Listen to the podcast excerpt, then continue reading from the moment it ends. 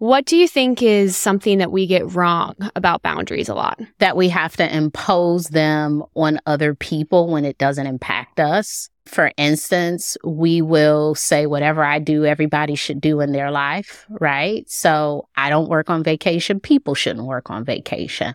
I don't like people to pop up at my house. Nobody should pop up at anyone's house. It's like we take whatever works for us and we generalize it, and that's not what works for other people.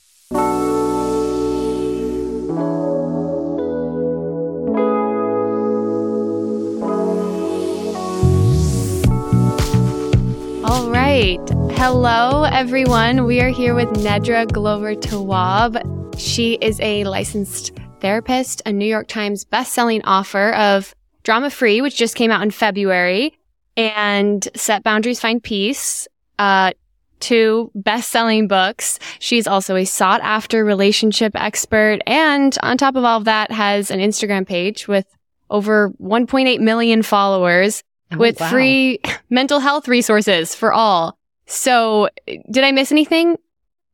Um, I am a plant mom to more than 50 house plants. I garden and I have an abundance of cucumbers right now. I love to watch TV and read books. Oh, a girl after my own heart. Okay. I love all of that. Yes. Those are the very important things that I missed. Uh, can you I know. I'm bit- like, you're yeah. talking about this other stuff like books. I'm like, can we talk about my cucumber plants this summer? I know. Yeah. What's your favorite plant right now? I have this um, monstera that is both green and white, and it is just lovely to look at this plant. Anytime you have like a rare plant, it's like, oh my gosh. So I'm into it. Do you just like grow all your own vegetables and stuff then right- right now? N- not all, but some, as many as I can. Um, I am still conditioning my soil so it can be a very good garden, but I have some things that are growing quite well. Oh my gosh. Okay. So a woman of many, many talents, apparently.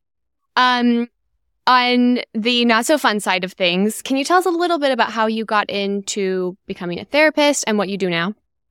Yes, I um, went to college with the expectation of why, uh, becoming, I don't know, maybe an FBI agent or something. I watched so much Law and Order. I was like, I must go into criminal justice. Didn't It can be? Olivia. Um, and I did it for maybe a semester and I was like, nope, don't want to do it. I think I found out some requirements for like being in the FBI and all these other agencies. And they were like, three months of boot camp, six months of this. I said, oh no, too much work for me. Um, so I went into sociology and when it got time to go to grad school, I went back to a passion of social work and I tried a few different things in the field and eventually I had an internship where I was placed as a therapist. I absolutely loved it. The rest is history. I've been doing this now for 15 years. Wait, what's this year? I was licensed in 2007. So yeah, 15 years I've been a licensed Wow. therapist. Um, I've done other work in the field. I've been a juvenile probation officer. I've worked um, in youth homes. I've done a ton of stuff, but I absolutely love the work of being paid to help people. Yeah. Hey, nothing better than that, truly. That's incredible. I want to do it anyway. Yeah, I'm going to Yeah. help people anyway. So I'm May like, as well get paid. may as well get paid. Amen to that. Amen to that. Um, you focus a lot specifically on boundaries and relationships, familial relationships. When did you know that that was when you wanted to focus in on? Oh gosh, when I was born into a family. um When did I notice I was born into a family? Uh, I don't know. When I was four, um, I decided, you know, these families need a lot of work. so, um, you know, I, I think that family relationships are really complicated from what I saw and from what I continue to experience in them, we develop our sense of self, good or bad. And there are some relationships that, you know, we can restore, we can heal them. And there are others that are just depleting, not good for our emotional health. And many people need support to figure out how to operate or leave those relationships. So I am in awe of my ability to help people through that process. And, um, yeah, I, I really like the work because I think it's one of the most difficult relationships and people don't feel confident enough sometimes to highlight some of the issues within their families. I remember my very first client, it was an incest situation. And it was really tough because the mom had a relationship with this person who she knew um, had some inappropriate behaviors. And so just moving away from people who are dangerous can be really hard, even when it's family, you know, just because yeah. it's family. It's like, oh my gosh, if it were anyone else, if it were a stranger, maybe it would be easier. But because of the years of you know, connection and whatever in those relationships, we just find it much harder, even when it is um, against our health. Yeah, absolutely. We accept so much more in the name of having the same blood as people that we would never accept from someone who didn't share that same blood. It's a really interesting dynamic that I think you do such a beautiful job of pinpointing. Thank you. Yeah. I you share a lot of expert advice clearly in your books, in your on your social channels. The point of this podcast though is to hear what is the best advice that you've ever received. Mm-hmm. Best advice I've ever received. You know, I was just talking to someone earlier and although a huge part of my job is to offer advice from time to time, I think advice should be personal. And sometimes when people are issuing advice, it's general. It's like, you'll get over it. Everything happens for a reason. Um, so I haven't listened to many of those things, but there are times when I talked to someone. I was talking to a cousin earlier and she, I mean, she just says so many things that just made such wonderful sense. So I don't know the best piece of advice. I think I have to rely on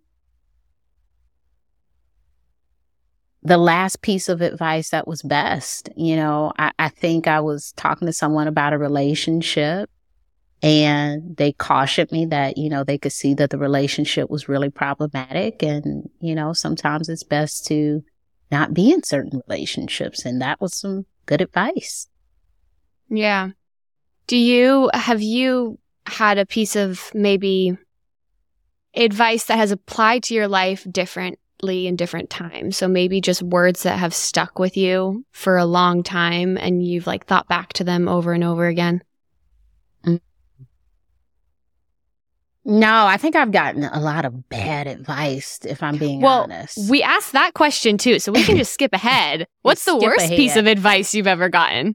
Oh, this was financial. I remember when I was in college, I was a walking poster board for a person who would sign up for credit cards. I probably had like eight. And I remember sharing that with a family member, and it was like, oh, it's fine. You should just get them and pay the minimum balance. Well, when that minimum balance got to a really high amount, it was no longer minimum, right? Because now you're paying it for eight cards. That was some terrible advice. You should never get that many cards as a college student who has no money. that's, that's um, some good bad advice. Yeah, that's some good bad advice. Other bad advice I got at the time, I didn't think it was bad. I did follow this. This is some bad advice that I followed. Someone, um, a friend's mom told me, you should date someone who likes you more than you like them. And I said, Oh, that's wonderful advice. I'll never lose. I'll have all the leverage. And I did it. And it was the worst feeling in that relationship with that person because I could never get up to their level of liking.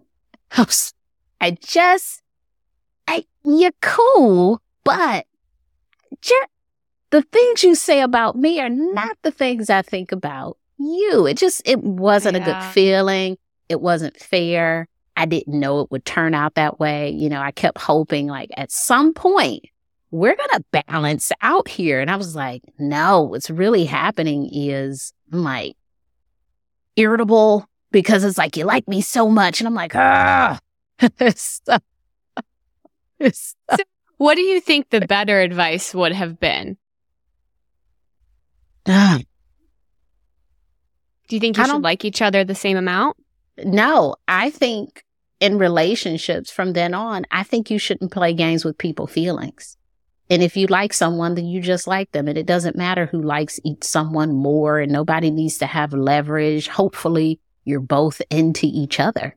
And we Yeah. can't even measure what that looks like. But dating someone who you like a little tiny bit and they like you a lot, that's definitely not the route to go. You want to make sure that you can tolerate a person, you enjoy their companies, you can be you can be kind and fair to them.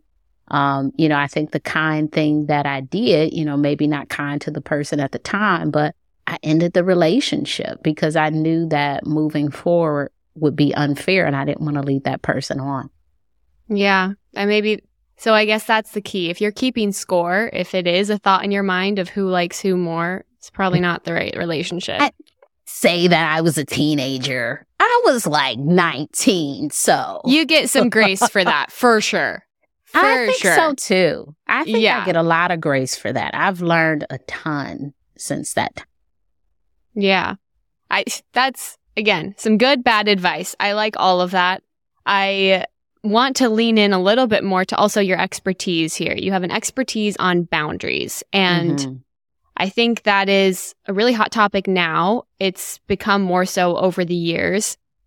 What do you think is something that we get wrong about boundaries a lot? that we have to impose them on other people when it doesn't impact us. Um, for instance, we will say whatever I do, everybody should do in their life, right? So I don't work on vacation. People shouldn't work on vacation. I don't like people to pop up at my house. Nobody should pop up at anyone's house. It's like we take whatever works for us and we generalize it, and that's not what works for other people. I don't care if you work on vacation.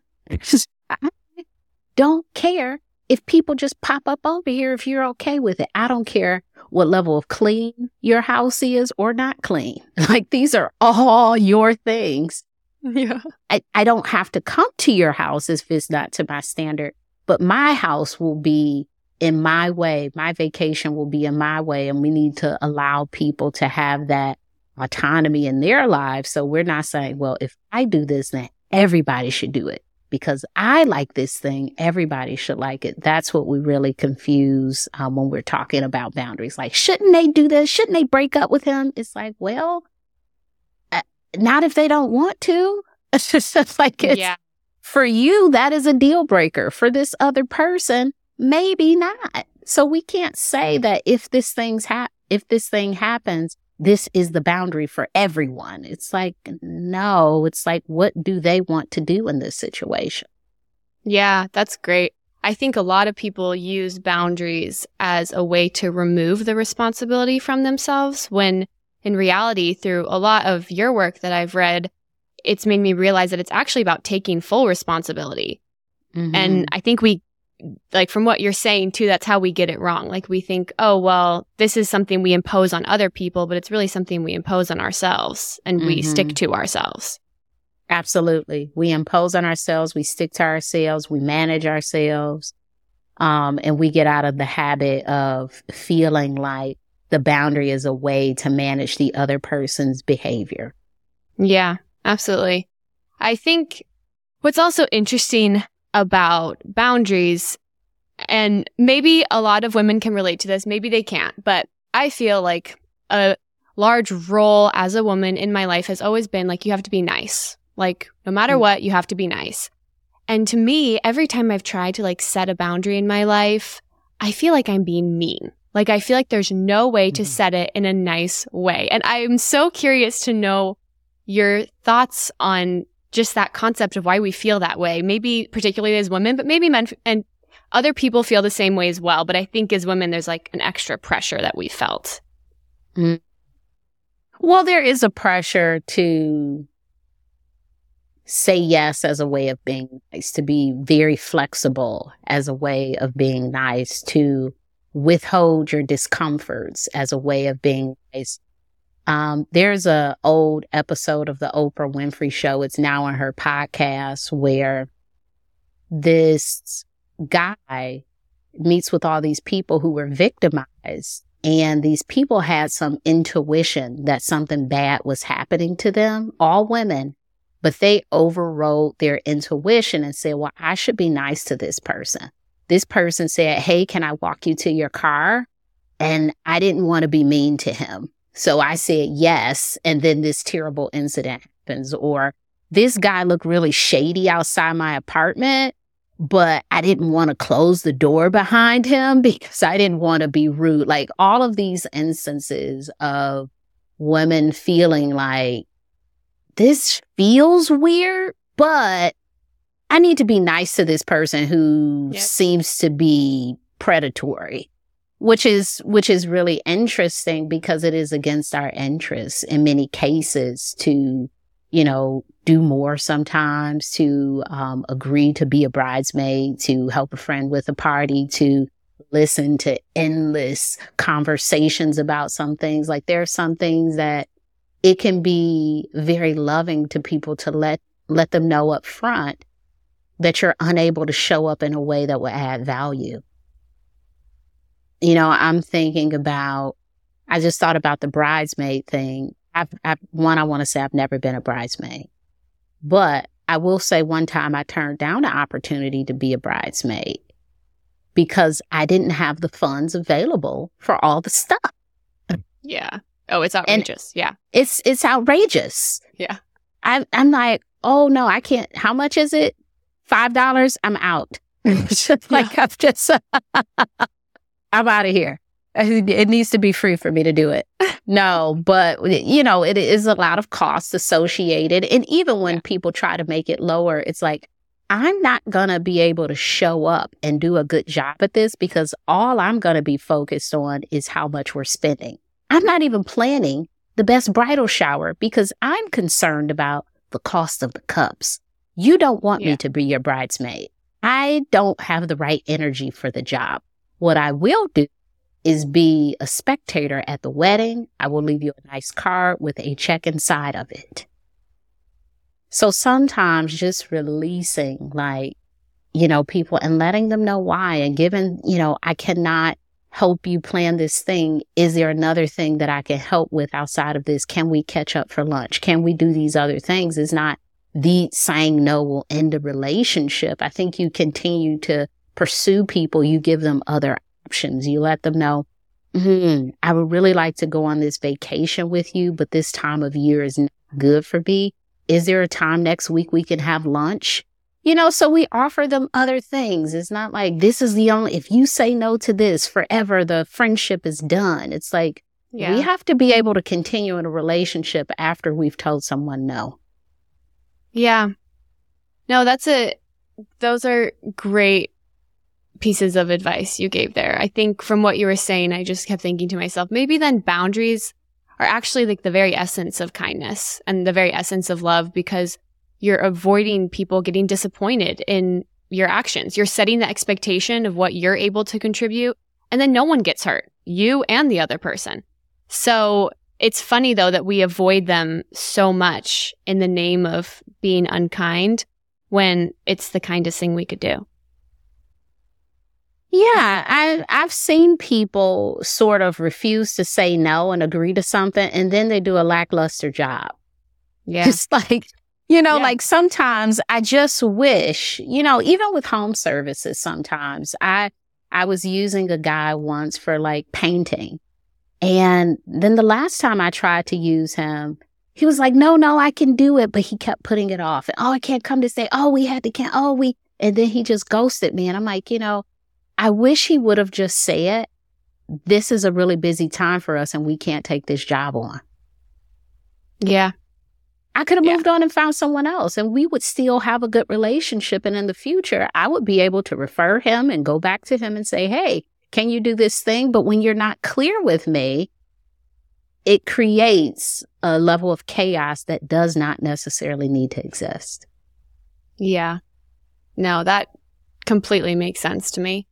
Do you have any advice for someone who is really struggling to set boundaries in their lives right now? You have to practice setting boundaries to be better at it. Often we move away from the practice. I don't know how to get started where you know exactly how to get started. Yes, you do. Now, do you want to? Absolutely not. But will it be helpful? Absolutely. So sometimes doing that very hard thing is also the most helpful thing. I love that.